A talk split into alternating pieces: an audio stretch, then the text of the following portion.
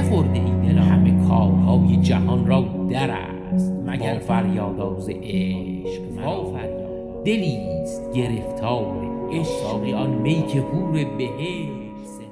این پادکست بوطیقاست.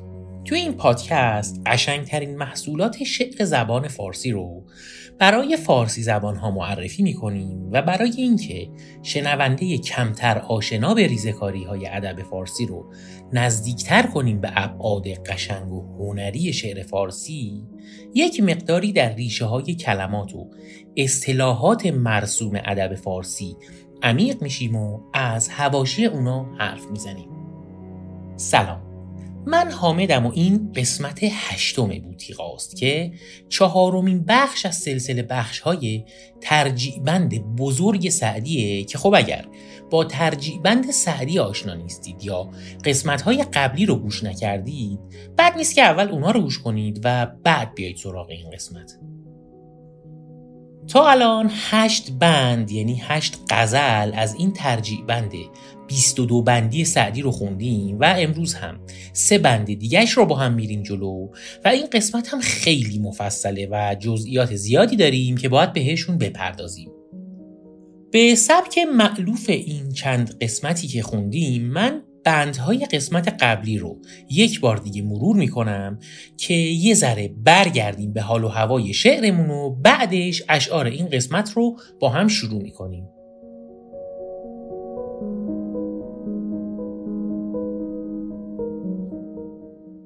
بعد از طلب تو در سرم نیست، غیر از تو به خاطر اندرم نیست. رحمی ندهی که پیشت آیم و از پیش تو ره که بگذرم نیست. من مرغ زبون دام انسم، هر چند که میکشی پرم نیست. گر چون تو پری در آدمی زاد گویند که هست، باورم نیست. مهر از همه خلق برگرفتم، جز یاد تو در تصورم نیست. گویند بکوش تا بیابی، میکوشم و بخت یاورم نیست. قسمی که مرا نیافریدند، گر جهد کنم میسرم نیست. ای کاش مرا نظر نبودی، چون حظ نظر برابرم نیست. فکرم به همه جهان بگردید و از گوشه صبر بهترم نیست. با بخت جدل نمیتوان کرد، اکنون که طریق دیگرم نیست. بنشینم و صبر پیش گیرم، دنباله کار خیش گیرم. ای دل نه هزار عهد کردی، کاندر طلب هوا نگردی. کس را چه گنه تو خویشتن را، بر تیغ زدی و زخم خوردی.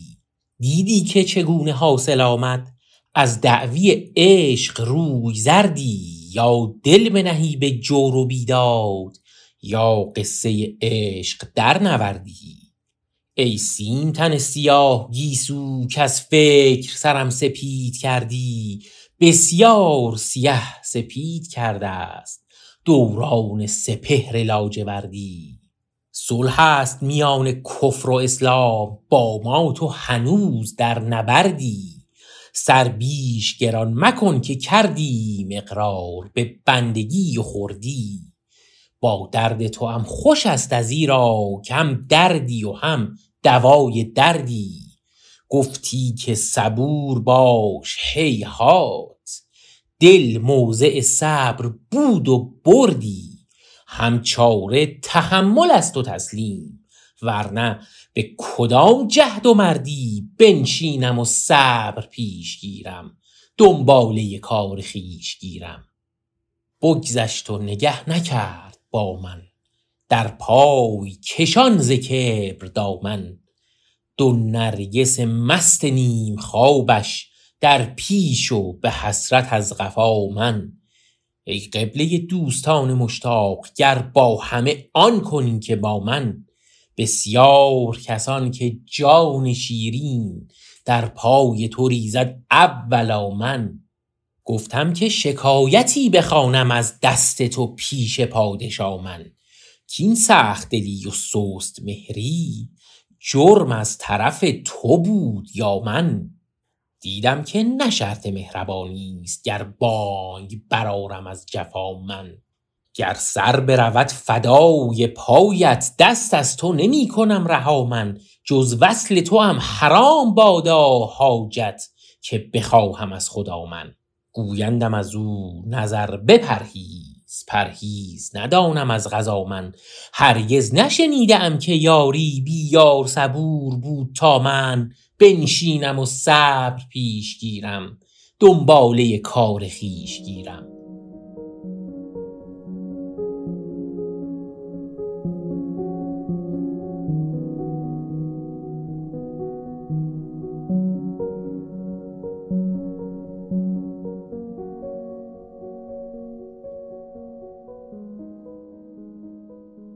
خب بریم سراغ غزل‌های این قسمت و بند نهم این شعر بزرگ. ای روی تو آفتاب عالم انگشت نمای آل آدم. احیای روان مردگان را بویت نفس مسیح مریم. بر جان عزیزت آفرین باد بر جسم شریفت اسم اعظم. اینجا ما بازم سیستم اشاره مستقیم و یا غیر مستقیم به داستانهای پیغمبرها رو داریم که توی شعر فارسی خیلی زیاد پیش میاد که توی قسمت‌های قبلی پادکست بوطیقا هم چند نمونهش رو داشتیم. یکی از پیغمبرایی که خیلی ازش نام برده میشه حضرت عیسی مسیحه که فرزند مریم مقدسه که اسمش یسوع ناصری بوده که یسوع یا یسوع رو به انگلیسی جیزس میگن که جیزوس هم میگن به زبونهای لاتین. داستانهای حضرت عیسی توی کتاب مقدس مسیحی ها اومده و وقتی هم که میگیم کتاب مقدس منظور به دو دسته خیلی عظیم از کتابهای قدیمیه. دسته اول میشن یک سری کتاب که بهشون میگن عهد عتیق یا عهد قدیم یا به انگلیسی Old Testament که کتاب‌های دین یهودیه که مسیحی‌ها قبولش دارن و ازش استفاده می‌کنن و یه دسته دیگه از کتاب‌ها هستن که بهشون میگن عهد جدید یا نیو تستمنت که کتاب‌هاییه که بعد از حضرت مسیح نوشته شده که مهمترینشون چهار تا انجیله که بهشون میگن انجیل‌های چهارگانه یا اناجیل اربعه. این چهار تا انجیل یکیشون اسمش انجیل متاه که متا معرب شده متیوه که توی انگلیسی بهش میگن گاسپل آف متیو. یکی دیگه انجیل مرقس یا مرقسه که حالا بعضی‌ها هم بهش میگن مرقس که همون معرب شده یه کلمه لاتین مارکوس یا مارکه که به انگلیسی بهش میگن گاسپل آف مارک. بعدی انجیل لوقا یا لوکاسه که گاسپل آف لوک بهش میگن و آخری هم انجیل یوحناست که بهش گاسپل آف جان میگن که توی این کتاب‌های عهد جدید از یک سری معجزات برای حضرت مسیح نام برده شده و جزئیات این ماجراها و داستان‌هاش رو هم دارن. معجزاتی مثل تبدیل کردن آب به شراب و شفا دادن بیمارای معلولی و جزامی و نمیدونم در آوردن روح شیطان از آدمای جن زده و اینا که بعضی از این معجزات توی قرآن هم اومده ولی فقط تیتروار بهش اشاره شده و هیچ جزئیاتی از داستانهای حضرت مسیح توی قرآن نیومده. معجزه هایی مثل شفا دادن کور مادرزاد یا صحبت کردن توی گهواره و زنده کردن مرده ها. توی شعر و ادب فارسی منابع داستان‌های پیغمبرها یا از قرآن گرفته میشه یا از کتاب‌های دیگه‌ای که نویسنده‌های مسلمون نوشتن که یکی از معروف‌ترینشون یک کتابیه به اسم قصص الانبیا که نوشته ابو اسحاق نیشابوریه که مال قرن پنج هجریه که به نظر میاد توی نوشتن کتاب و جزئیاتش به کتاب مقدس مسیحی‌ها و یهودی‌ها نظر داشته. این کتاب قصص الانبیا منبع اکثر اشاره ها به داستانهای پیغمبر هاست توی شعر و ادب فارسی که من یه نسخه از این کتاب رو هم توی کانال تلگرامیمون میذارم که اگر خواستید یه نگاه بهش بندازید. حالا اگر علاقه‌مند هستید به موضوع کتاب مقدس و کنجکاوی دارید در مورد متون مذهبی کهن، یه پادکستی میشناسم من به اسم دادار که داستان‌های این کتابا رو تعریف میکنه و خیلی خوب و مفیده، چون خوندن کتابای اینجوری بسیار کار سختیه، ولی این پادکست کلی جلو میندازه آدم رو. حالا توی اینستاگرام صفحه‌شون رو میذارم اگه دوست داشتید که برید نگاه کنید و به پادکستش گوش کنید. به نظر من خیلی کار ارزشمندی کرده. خب برگردیم سراغ شعر خودمون. ای روی تو آفتاب عالم، انگشت نمای آل آدم، احیای روان مردگان را بویت نفس مسیح مریم، که اشارش به زنده کردن مرده هاست و حضرت مسیحه. بر جان عزیزت آفرین باد، بر جسم شریفت اسم اعظم. میگه آفرین بر جان عزیزت و بر جسم شریفت هم اسم اعظم. خب اسم اعظم چیه؟ توی خیلی از مذاهب من جمله اسلام یک مفهومی وجود داره به نام اسم اعظم که معتقدن که خدا یه اسمی داره که هیچ کس اون رو نمیدونه و اگر کسی این اسم رو به زبون بیاره هر حاجتی که از خدا داشته باشه برآورده میشه، که کلیت مفهوم اسم اعظم همینه. حالا توی هر دین و فرقه ای به طریق خودشون از این قضیه برداشت دارن. حالا از یه دید بهش نگاه کنی خیلی میتونه مفهوم عمیق عارفانه و فلسفی داشته باشه، ولی از یک دید دیگه ببینیمش اینجوریه که اگر تو این اسم رو بلد باشی و بدونیش، هر خواسته و هر چیزی که بخوای برآورده میشه و عملا میتونی خدایی کنی روی زمین، چون هر چیزی که بخوای اتفاق میفته. و اتفاقا میگن که خیلی از پیغمبرها، علل خصوص پیغمبرهای قوم یهود مثل حضرت موسی و سلیمان پیغمبر، اسم اعظم خدا رو بلد بودن و وقتی میخواستن معجزه کنن این اسم رو به زبون می آوردن و کلی هم داستان و افسانه وجود داره در مورد این اسم اعظم. و من حتی شنیدم که توی یک جاهایی از دنیا یک مذاهبی وجود داره که طرف به صورت رندوم و تصادفی اسم و کلمات مختلف رو به زبون میاره که مثلا از شانسش یکیش اسم اعظم باشه و به خواسته دلش برسه. من یه داستان فانتزی و تخیلی هم خوندم که یک سری داستانی چهار جلدی به اسم The Inheritance Cycle که ترجمه فارسیش میشه سری وراثت، که قصه یک اژدها و یه پسریه که با این اژدهای در ارتباطه که یه چیزی به اسم Name of Names توش مطرح میشه که دقیقاً شبیه به این اسم اعظمه و این نشون از این داره که مفهومی شبیه به اسم اعظم توی ادبیات غرب هم وجود داره. حالا اینکه قدمت هر کدوم چقدره و کدوم قدیمی تره من نمیدونم. کلاً اهل شریعت و اهل عرفان هر کدوم تفسیرهای خاص خودشون رو دارن از این قضیه که ما حالا واردش نمیشیم. و سعدی که اینجا میگه بر جسم شریفت اسم اعظم، منظورش اینه که اسم اعظم رو باید بیاریم که مبادا کسی چشمت نزنه. بر جان عزیزت آفرین باد، بر جسم شریفت اسم اعظم، محبوب منی چو دیده راست، ای سرو روان به ابروی خم. که معنیش نسبتاً مشخصه، میگه ابروی خمیده تو رو در حد چشم راست خودم دوست دارم. محبوب منی چو دیده راست، ای سرو روان به ابروی خم. دستان که تو داری ای پری روی، بس دل ببری به کف و معصم. تنها نه منم اسیر عشقت، خلقی متعشقند و من هم. اینجا یه کلمه باحالی داریم که دستانه که کلی معانی متفاوت داره که خوراک گوینده است برای گفتن حرفهای چند پهلو. دستان یک معنیش یعنی دستها، جمع دسته که اینجا سعدی ازش استفاده کرده. دستان که تو داری یه معنی دیگهش سرود و نغمه و آوازه و اصلا واسه همین هم به پرنده بلبل یا اندلیب میگن هزار دستان، یعنی پرنده‌ای که به هزار نغمه و سرود میتونه بخونه. و این کلمه رو به معنای ابزار و آلت موسیقی یا حتی پرده ساز به کار میبرن و حتی میگن اسم یه گوشه است توی دستگاه موسیقی ایرانی یا توی موسیقی مقامی، که البته من چیزی تو جایی پیدا نکردم در موردش که اینم یه معنیه.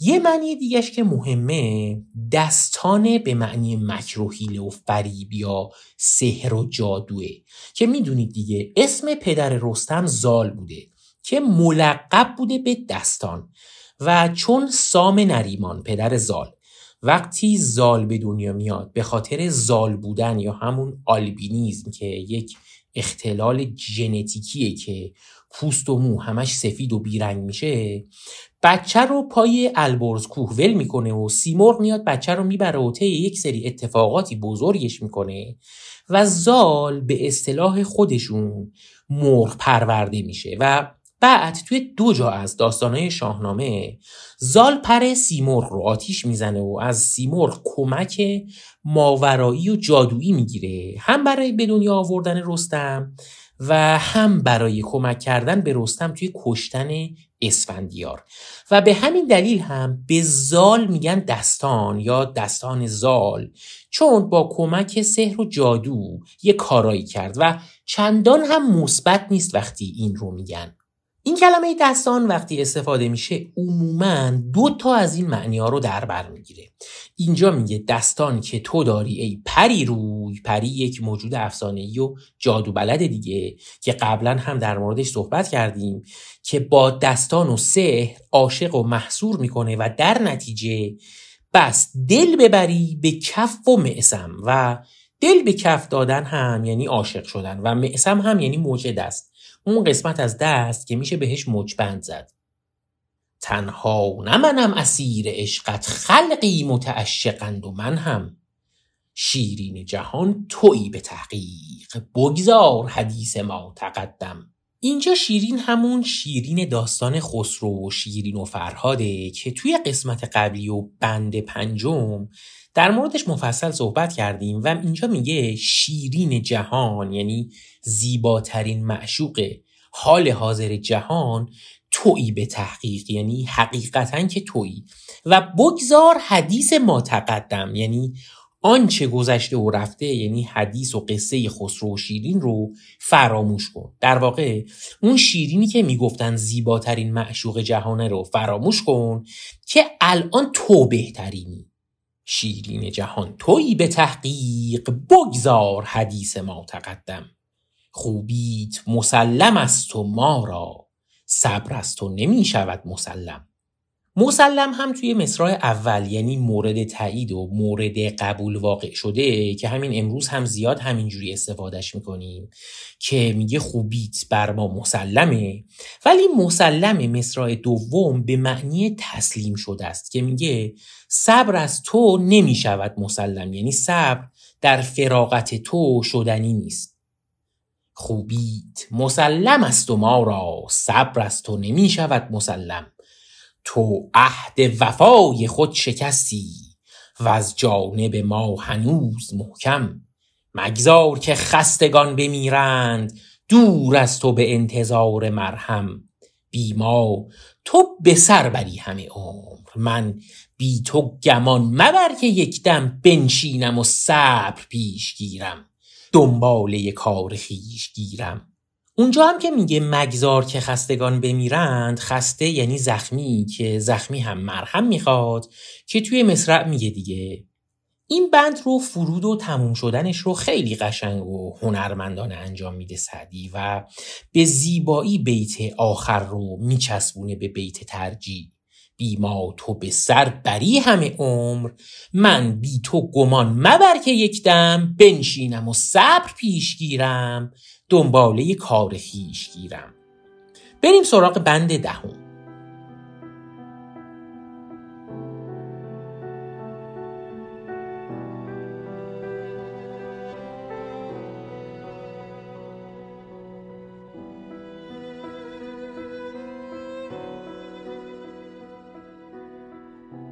گل را مبرید پیش من نام با حسن وجود آن گلندام.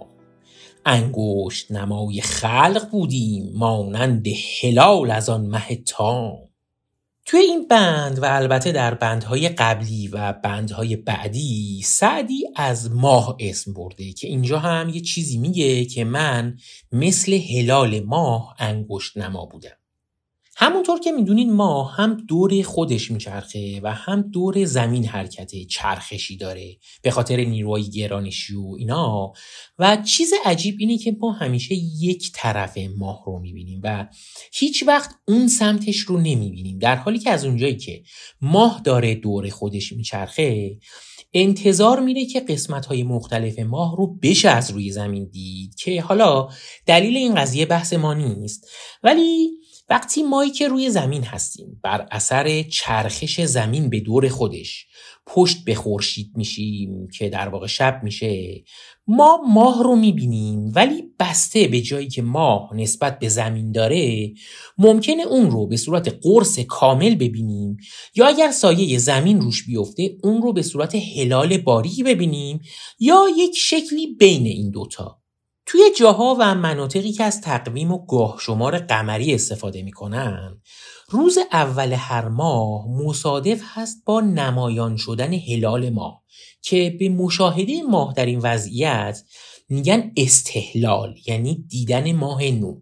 استهلال ماه توی دین اسلام فوق‌العاده اهمیت داره به دلیل تموم شدن ماه رمضان و شروع ماه شوال و تعیین روز عید فطر، که این مفهوم دیدن این ماه توی شب آخر ماه رمضان و عید شدن و اینکه توی اون شب اکثرا دارن ماه رو نگاه میکنن و با انگشت ممکنه به هم نشون بدن رو استفاده کرده سعدی، که وقتی میگه انگشت نمای خلق بودیم مانند هلال از آن مه تام، به احتمال زیاد به این موضوع اشاره داره، چون انگشت نما بودن هلال ماه فقط توی یک همچین موقعیتی به نظر میاد پیش بیاد، و معنی شعرم این میشه که من انگشت نما شدم. چرا؟ چون از عشق تو مثل ماه شب اول لاغر رو باریک شدم.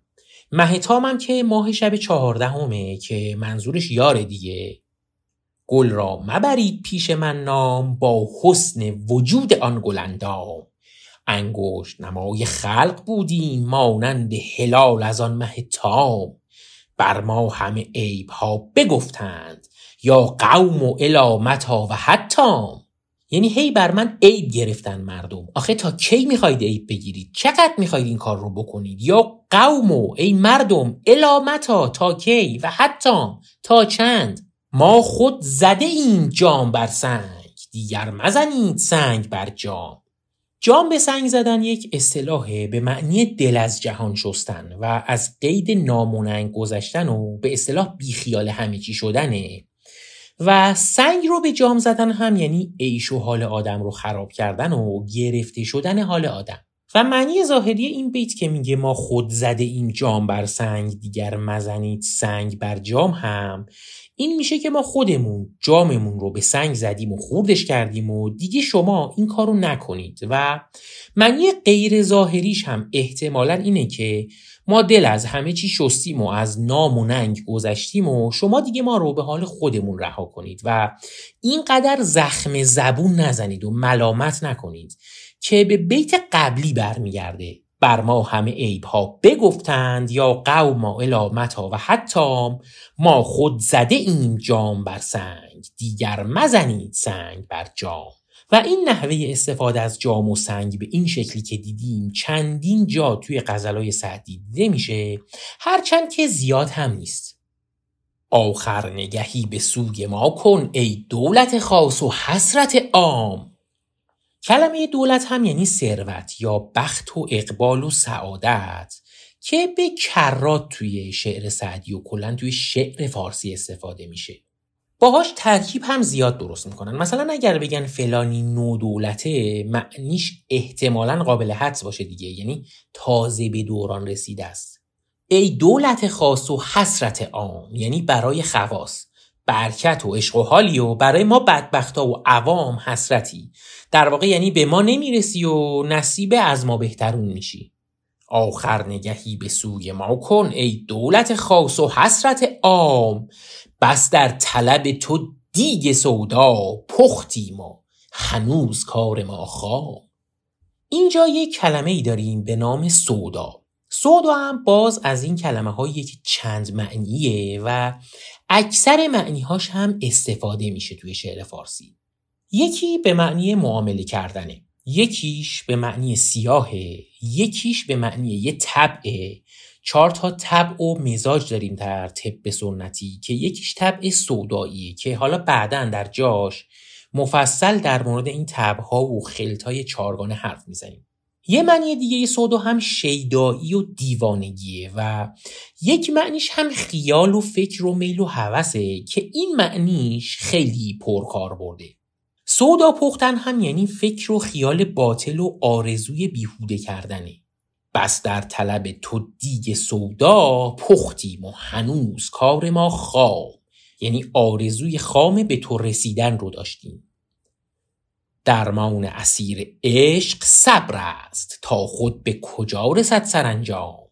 من در قدم تو خاک بادم باشد که تو بر سرم نهی گام. دور از تو شکیب چند باشد ممکن نشود بر آتش آرام. در دام غمت چو مرغ وحشی می پیچم و سخت می شود دام.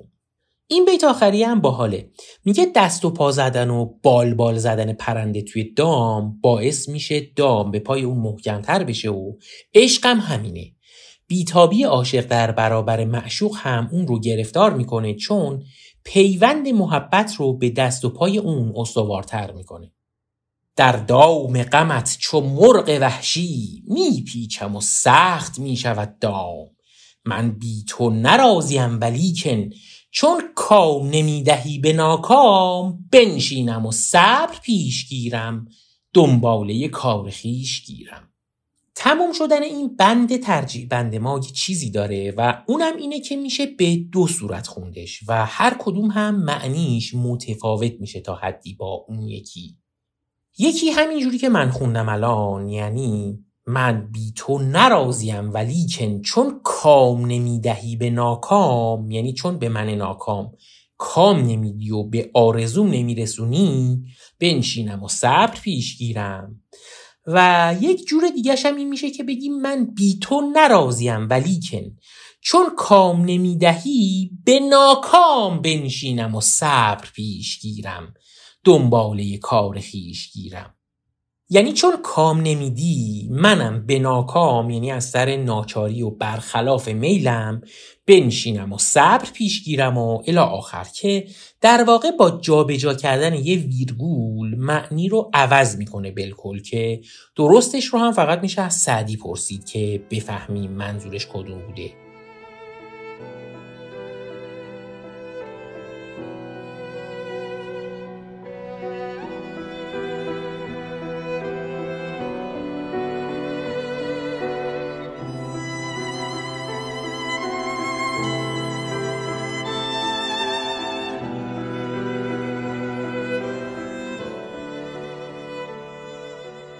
خب بریم سراغ بند بعدی که بند یازدهمه. ای زلف تو هر خمی کمندی، چشمت به کرشم چشم بندی. مخرام بدین صفت مبادا که از چشم بدت رسد گزندی. ای آینه ایمنی که ناگاه در تو رسد آه دردمندی.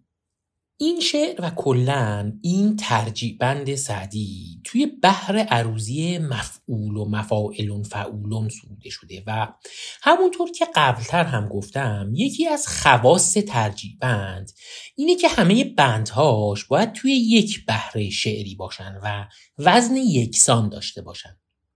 در مورد وزن اشعار همونطور که قبلا هم قول دادم یک اپیزود جدا و مفصل درست میکنم و در موردش حرف میزنم، ولی اینجا من یک مختصری که به این شعر ربط پیدا میکنه رو میگم.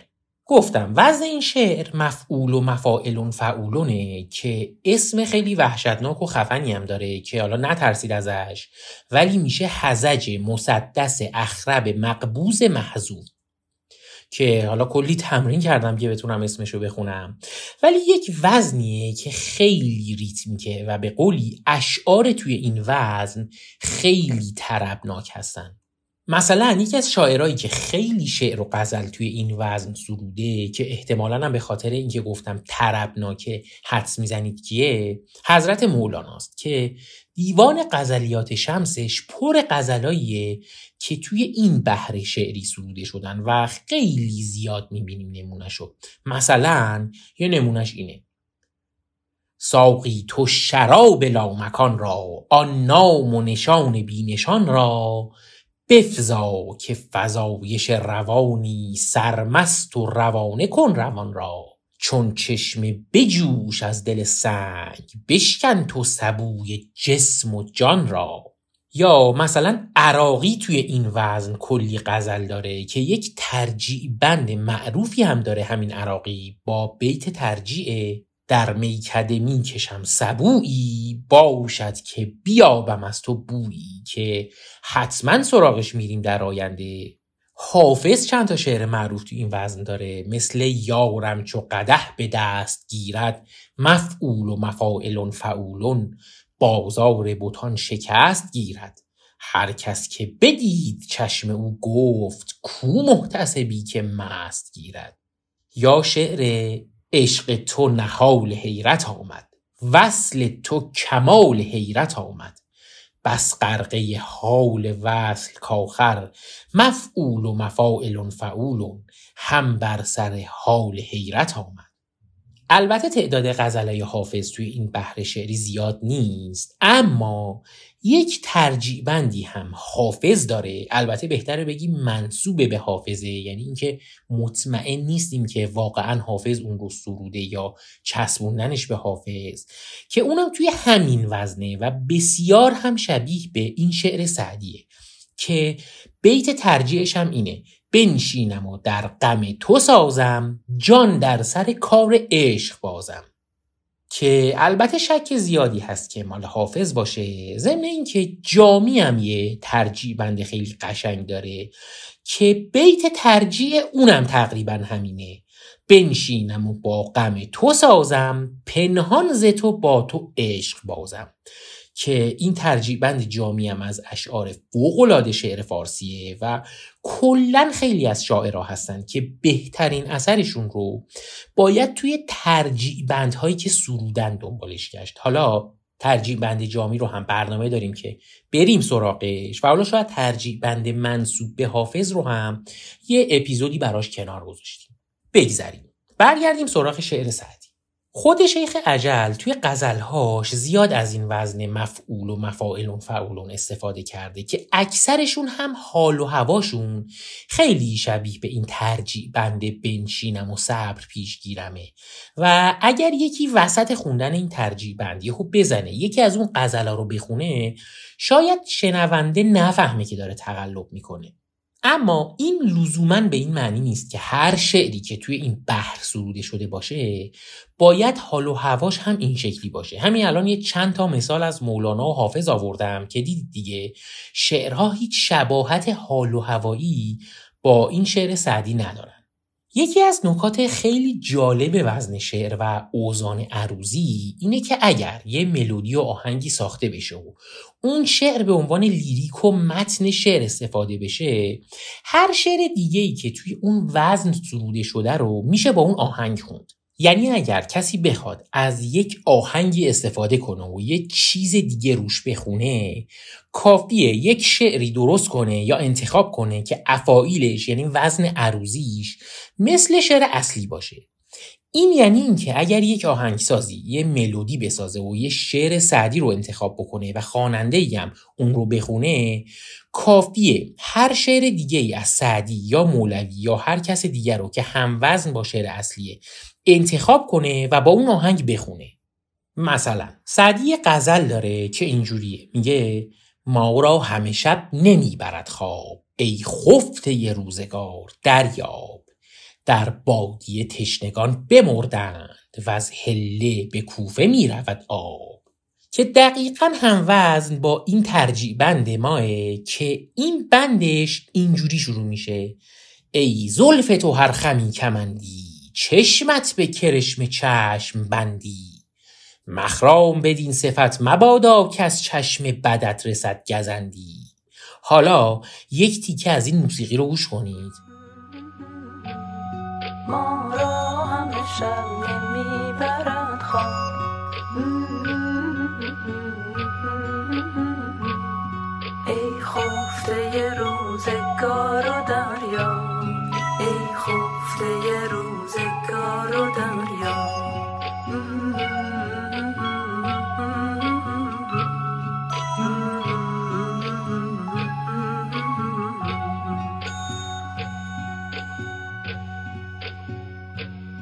در بادی تشنگان بمردم، در بادی تشنگان بمردم، باز هله به کوفه میبرندم، باز هله به کوفه میبرندم.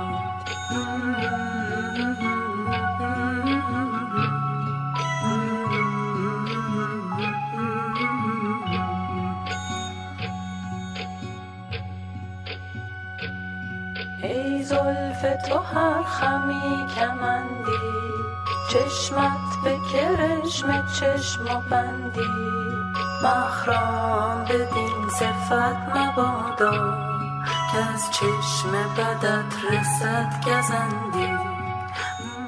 این یک ملودی خیلی قدیمیه که اگر اشتباه نکنم توی دستگاه نوا درست شده، که البته اینی که شنیدیم یک اجرای جدید از این آهنگ بود که هانی نیرو خونده و دیدیم که از هر کدوم از این دوتا شعر دوتا بیت رو خوند توش، چون وزن هر دوشون یکی بود و به راحتی کنار هم با این ملودی خونده شدن. یه اجرای خیلی خوب هم از این ملودی مرحوم محمد رضا شجریان و مرحوم محمد رضای لطفی دارن که اونم خیلی قشنگه و فقط همین ما را همه شب نمیبرد خواب رو توش میخونن. حالا میذارمش توی کانال تلگرامیمون اگر خواستید گوش کنید. خب این بحث رو هم تموم کنیم و برگردیم سراغ شعرمون. ای زلف تو هر خمی کمندی، چشمت به کرشم چشم بندی. چشم بندی که امروز ما به عنوان شعبده بازی و جادوگری و اینا میشناسیمش، ریشه توی این داره که قدیم ها ظاهرن اونایی که داعیه جادو و جنبل و اینجور چیزا رو داشتن یه وردی میخوندن که چشم مردم رو میبسته و حالا اینکه واقعا چی بوده، چیز خور میکردن طرف رو یا یه چیزی شبیه به هیپنوتیزم بوده رو نمیدونم، ولی یک همچین مفهومی وجود داشته که ورد میخوندن و چشم طرف بسته میشده. ای زلف تو هر خمی کمندی که معنیش رو هم قبلا توی قسمت‌های گذشته داشتیم که یعنی هر تار موت مثل کمندی عاشق رو گرفتار میکنه و چشمت به کرشمه چشم بندی که یعنی با چشمات چشم بند میکنی و به قولی چشم عقل رو میبنده آدم و دلش گرفتار میشه. ای زلف تو هر خمی کمندی، چشمت به کرشم چشم بندی، مخرام بدین صفت مبادا، کس چشم بدت رسد گزندی. ای آینه ایمنی که ناگاه در تو رسد آه دردمندی، یا چهره بپوش یا بسوزان بر روی چو آتشت سپندی. یکی از مفاهیمی که خیلی توی فرهنگ ایرانی و فارسی قدیم و فارسی امروز استفاده می شده و میشه، مفهوم چشم زخم و اسفند دود کردن برای رفع اونه. قضیه چشم زخم و چشم شور و چشم زدن خیلی مفهوم قدیمی و باستانیه که توی خیلی از اقوام و فرهنگ‌های مختلف دنیا وجود داره و میدونیم دیگه. این شکلیه که یک نفری از سر حسادت و بددلی یا حتی از سر خیر و خوشدلی از یک چیزی تعریف میکنه و اون چیز به فنا میره و به قول ما ایرانی‌ها چشم میخوره و توی هر فرهنگی و قومی برای جلوگیری ازش راهکارهای خاص خودشون رو دارن. مثلا مسلمونا برای دفع بلا ونیکات میخونن و یا به صورت تابلو توی خونشون نصب میکنن، یا چهار قول، اون سوره های کوچیک آخر قرآن که با قول شروع میشه رو میخونن، یا آیت الکرسی میخونن، یا روی یه کاغذی مینویسن و به صورت گردنبند از گردنشون آویزون میکنن. مثلا توی فرهنگ‌های بعضی از کشورهای غربی به تخته میزنن که امروزه ما هم این کار رو میکنیم و یک حرف مثبتی میزنیم یا میشنویم با دست میزنیم به تخته یا لااقل به زبون میاریم این جمله رو. حالا هر کی یه کاری میکنه دیگه، یک سری تخم مرغ میشونن، یه جاهایی یه چیزایی آویزون میکنن به نام بلاگردون که یک سری چیز میز ازش آویزون میکنن و یک سنگهایی هست که آبیه و شبیه به چشم میمونه و خلاصه خیلی کارها برای دفعش انجام میدن. یکی از کارهای دیگه‌ای که انجام می‌شده دود کردن یک گیاهیه که بهش میگیم اسفند یا اسپند یا سپند که توی فرهنگ شرقی ها مثل ما ایرانی ها خیلی مرسوم بوده و هست و توی شعر و ادب فارسی هم به میزان زیادی میشنویم. حافظ، سعدی، مولوی، عطار، نظامی و خیلی و خیلیای دیگه توی شعرشون این مفهوم رو استفاده کردن. میگه مخرام بدین صفت که مبادا از چشم بدت رسد گزندی، که توی یک بیت ما بعدش میگه یا چهره بپوش یا بسوزان بر روی چو آتشت سپندی. بین این دوتا بیت یک بیتی داره که میگه ای آینه ایمنی که ناگاه در تو رسد آه دردمندی. قضیه آینه توی شعر فارسی اینجوریه که به روش‌ها و به قولی به جورهای مختلفی به کار برده میشه و نمود پیدا میکنه.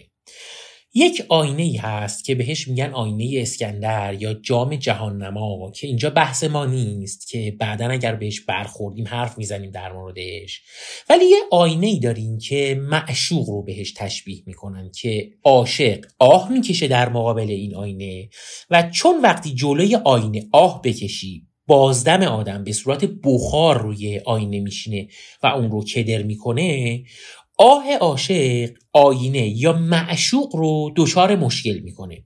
به قولی آه عاشق ممکنه گریبان معشوق رو بگیره و بلای جون معشوق بشه که اینجا هم ظاهرن سعدی داره با یک همچین مفهومی از آینه استفاده میکنه.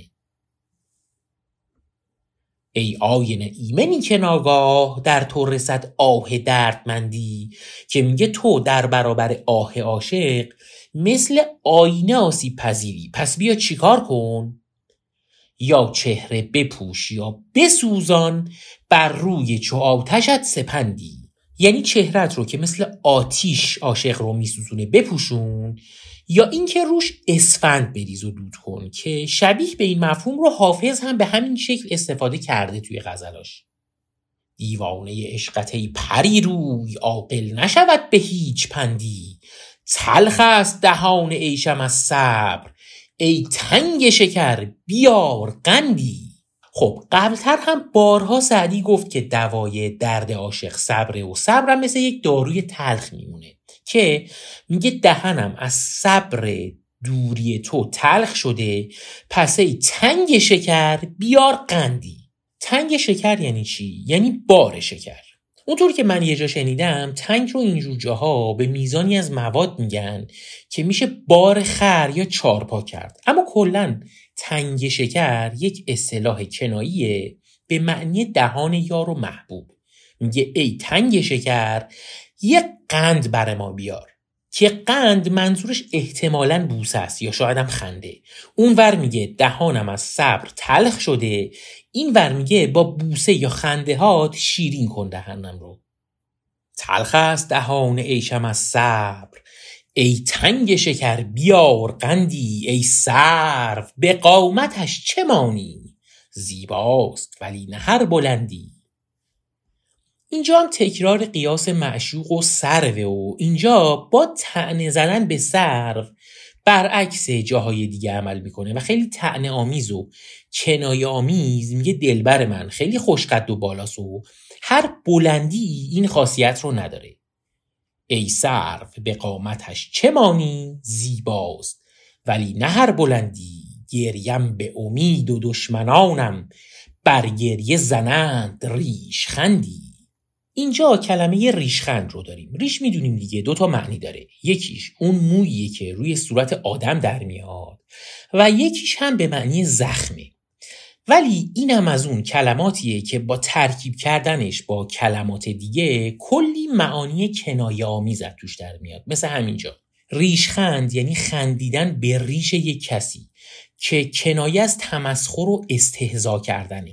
مثلا به ریش نگرفتن یعنی تحویل نگرفتن، که حالا من باز توی شبکه‌های اجتماعیمون یک چند صفحه از یک کتابی میذارم که کلی از این ترکیب‌ها و مفهوم‌ها که با ریش درست شده و توی شعر و ادب فارسی استفاده شده رو بتونید ببینید.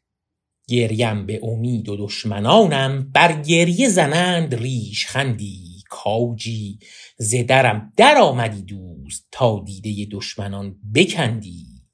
کاجی هم یعنی کاشکی. پیرو بیت قبلش میگه که دشمنانم به گریه من ریشخند میزنن و کاش دوست و یار من از در بیاد، تا چشم دشمنانم از حسرت در بیاد و بترکه. کاجی زدرم در آمدی دوست، تا دیده دشمنان بکندی. یا رب چه شدی اگر به رحمت باری سوی ما نظر فکندی. باری هم یعنی یک بار.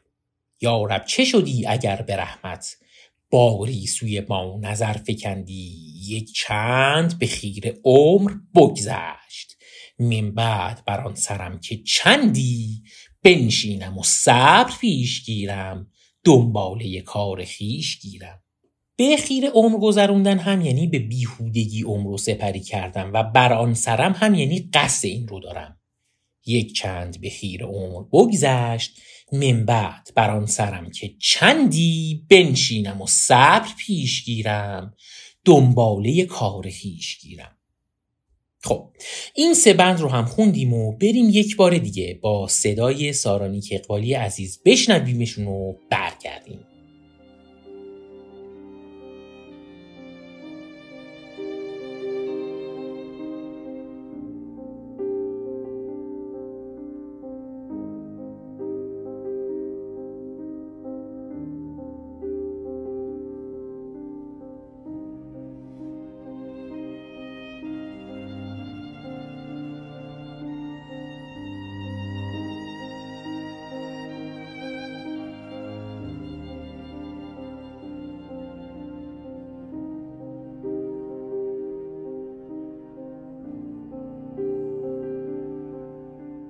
ای روی تو آفتاب عالم، انگشت نمای آل آدم، احیای روان مردگان را، بویت نفس مسیح مریم، بر جان عزیزت آفرین باد، بر جسم شریفت اسم اعظم.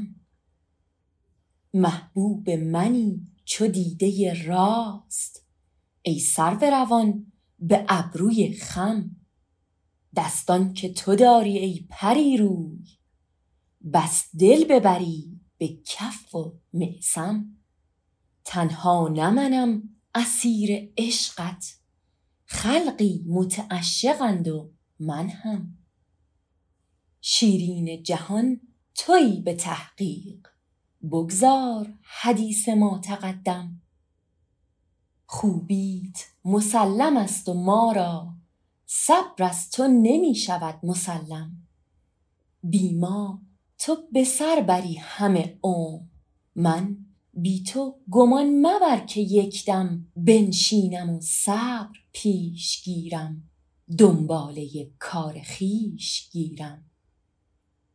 گل را مبرید پیش من نام، با حسن وجود آن گلندام. انگشت نمای خلق بودیم، مانند هلال از آن مه تام. بر ما همه عیب ها بگفتند، یا قوم و الی متی و حتام. ما خود زده ایم جام بر سنگ، دیگر مزنید سنگ بر جام. آخر نگهی به سوی ما کن، ای دولت خاص و حسرت عام. بس در طلب تو دیگ سودا، پختیم و هنوز کار ما خام. درمان اسیر عشق صبر است، تا خود به کجا رسد سرانجام. من در قدم تو خاک بادم، باشد که تو بر سرم نهی گام. دور از تو شکی چند باشد، ممکن نشود بر آتش آرام. در دام غمت چو مرغ وحشی می پیچم و سخت می شود دام. من بی تو نراضیم ولیکن چون کام نمی دهی به ناکام. بنشینم و صبر پیش گیرم، دنباله کار خویش گیرم. ای زلف تو هر خمی کمندی، چشمت به کرشم چشم بندی. مخرام بدین صفت مبادا، که از چشم بدت رسد گزندی. ای آینه ایمنی که ناگاه، در تو رسد آه دردمندی. یا چهره بپوش یا بسوزان، بر روی چو آتشت سپندی. دیوانه عشقت ای پری روی، عاقل نشود به هیچ پندی. تلخ است دهان عیشم از صبر، ای تنگ شکر بیار قندی. ای سرو به قامتش چه مانی، زیباست ولی نه هر بلندی. کاجی ز درم در آمدی دوست، تا دیده دشمنان بکندی. یارب چه شدی اگر به رحمت، باری سوی ما نظر فکندی. یک چند به خیره عمر بگذشت، من بعد بران سرم که چندی. بنشینم و صبر پیش گیرم، دنباله کار خویش گیرم.